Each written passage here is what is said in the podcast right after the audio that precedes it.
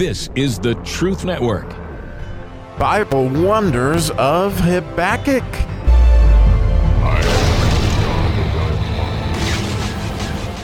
Well, happy Valentine's Day for those of us it's on Tuesday, February 14th, which is the day I'm recording it. And what a Valentine we have for you as the Lord has the seventh verse in the second chapter of Habakkuk and the seventh letter, which is obviously a hugely significant letter for those of us who follow the Bible, and the number seven is the letter Zayin. And the letter Zayin means in Hebrew a couple of things. First and foremost, I think it means to remember Jesus or to reflect Jesus. And as you might guess, it looks like a sword. and oh, does that sword play into what's going to happen here in this particular verse? Uh, because, you know, it's interesting to me as we reflect Jesus, we then have his power. And oh, what a power that is. And so it you know, this clearly, in so many different ways, you know, I see that this book has to do with what is going to happen, but also what happens constantly, and certainly what did happen, you know, with Babylon. So here we go the seventh verse, the Zayin verse, which there's a very significant Zayin in it, believe me, two of them. So it says, Shall they not rise up suddenly that shall bite thee, and awake that shall vex thee? and thou shalt be for booties unto them. wow. And here we see again this sudden strike, um, which has to do with an awakening, which is just spectacular when you think about the whole letter Zayin and that word vex.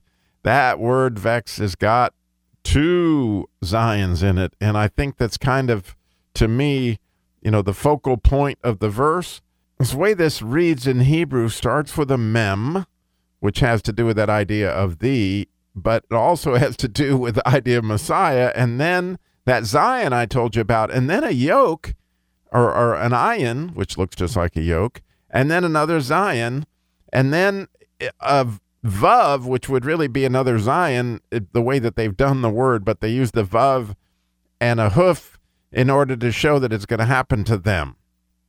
And so you know, it's just it's a spectacular idea of this sword that's just going to come out and strike like a viper. I mean, and, and the idea here is that this is a, a, a, trembling, terrible. In other words, this is something that will make them tremble.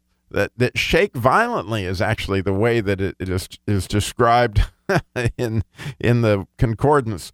And so this idea of vexing somebody is that they're just terrified of you, okay? And they're terrified because you reflect this judgment of Jesus. I mean, it just is what is happening. And because for that, you appear as a sword to them. And and no wonder they tremble violently as is this whole idea of how you vex them, and they shall be as booty, and and that idea of booty, you know, is really uh, when you think about it, it's the marriage supper of the Lamb to some extent which also just it gives you a lot to think about. But uh, obviously, you know, the the people did rise up against Nebuchadnezzar's family with Belshazzar, and and certainly their country was became booty for the Medes and the Persians, as the case may be, or any time you see somebody conquer somebody. But it again is speaking all towards the end of the age when everybody that is not in Christ obviously will be you know, flesh for the fowl of the ear, according to the way the separate land reads in, in Revelation 19, which is worth reading when you think about this particular verse, in my opinion. I read it this morning just to, just to refresh myself on what that looked like, because it's clearly what's happening as all these people just become booty. And as I thought about it, what exactly does that mean? Uh, you know, and I, as I thought about it, that what happened certainly with the Egyptians was they became booty for you know the, the Israelites. You know when God inflicted them with all sorts of different plagues and all that happened, and and I think it was a picture of kind of what goes on, and and what does that look like? You know, in your particular life, if somebody just continues to abuse you and and and pick on you and is a bully, well, as I reflected on that, I remembered my story from when I was in junior high school and hopefully this helps you. It sure helps me to get an idea of what this is.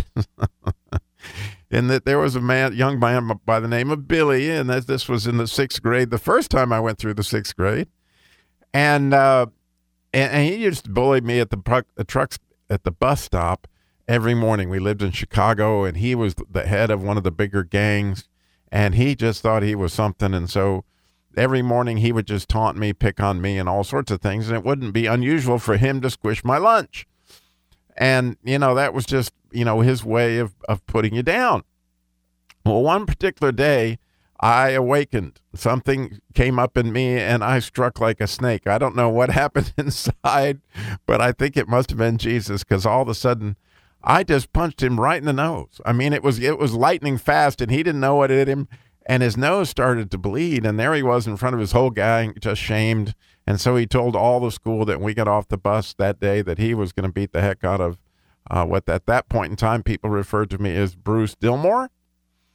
And so you know, all day long I worried about what was what was going to happen, you know, when I got off the bus because I knew it was going to be on. And Billy Kilmer was known to be, you know, one of the toughest kids in school. But all I knew from earlier was that his nose would bleed if you hit it. And so when we got off the bus, and there was a lot of snow that day, I, and I just struck again like a viper, and I just knew that his nose would bleed, so I kept on shooting right for his nose, and it didn't take long, and it started to bleed, and he had so much blood all over him and all over the snow that he fell down, and you know that was the end of it.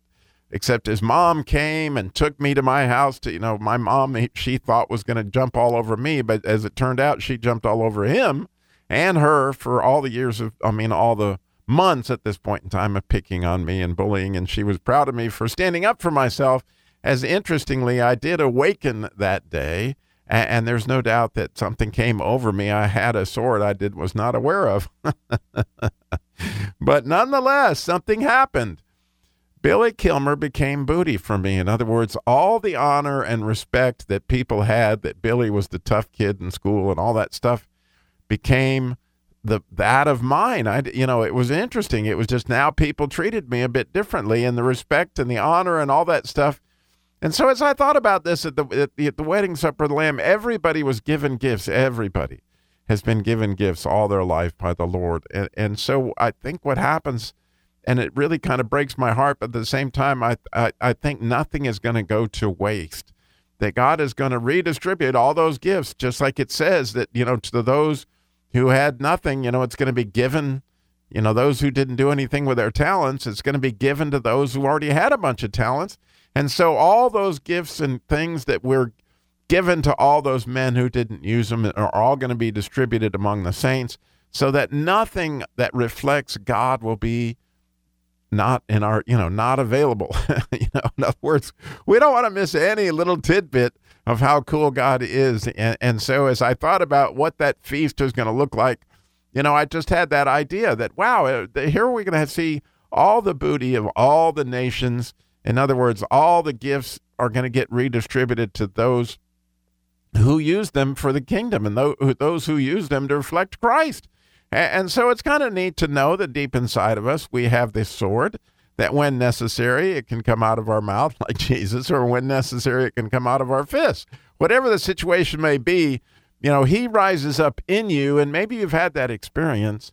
And, I think this Zayin verse you know, I, think it's significant, and I really hope you see with me, you know, how God is teaching us about His letters through this this the prophet Habakkuk here. Is this so clearly is a Zayin verse? I mean, when you see the Zayins in that word vex and realize that it's causing um, this evil one to tremble as the people rise up and vex him, and then he becomes booty. I mean, it's a it's a beautiful thing. Um, to see God reflected, which is the letter Zayin, in his people, which is setting us up for the miracle verse. The eighth verse is there will be a marriage now. Coming up in the next verse, you don't want to miss that. In the meantime, again, I, am so grateful for your listening and for your taking part in this. And I so I'm thankful for the prayers and the way you've, you've shared this and continue to do that as Lord is certainly blessing it. And, and, and we want his light to get around as much as possible. Thanks for listening.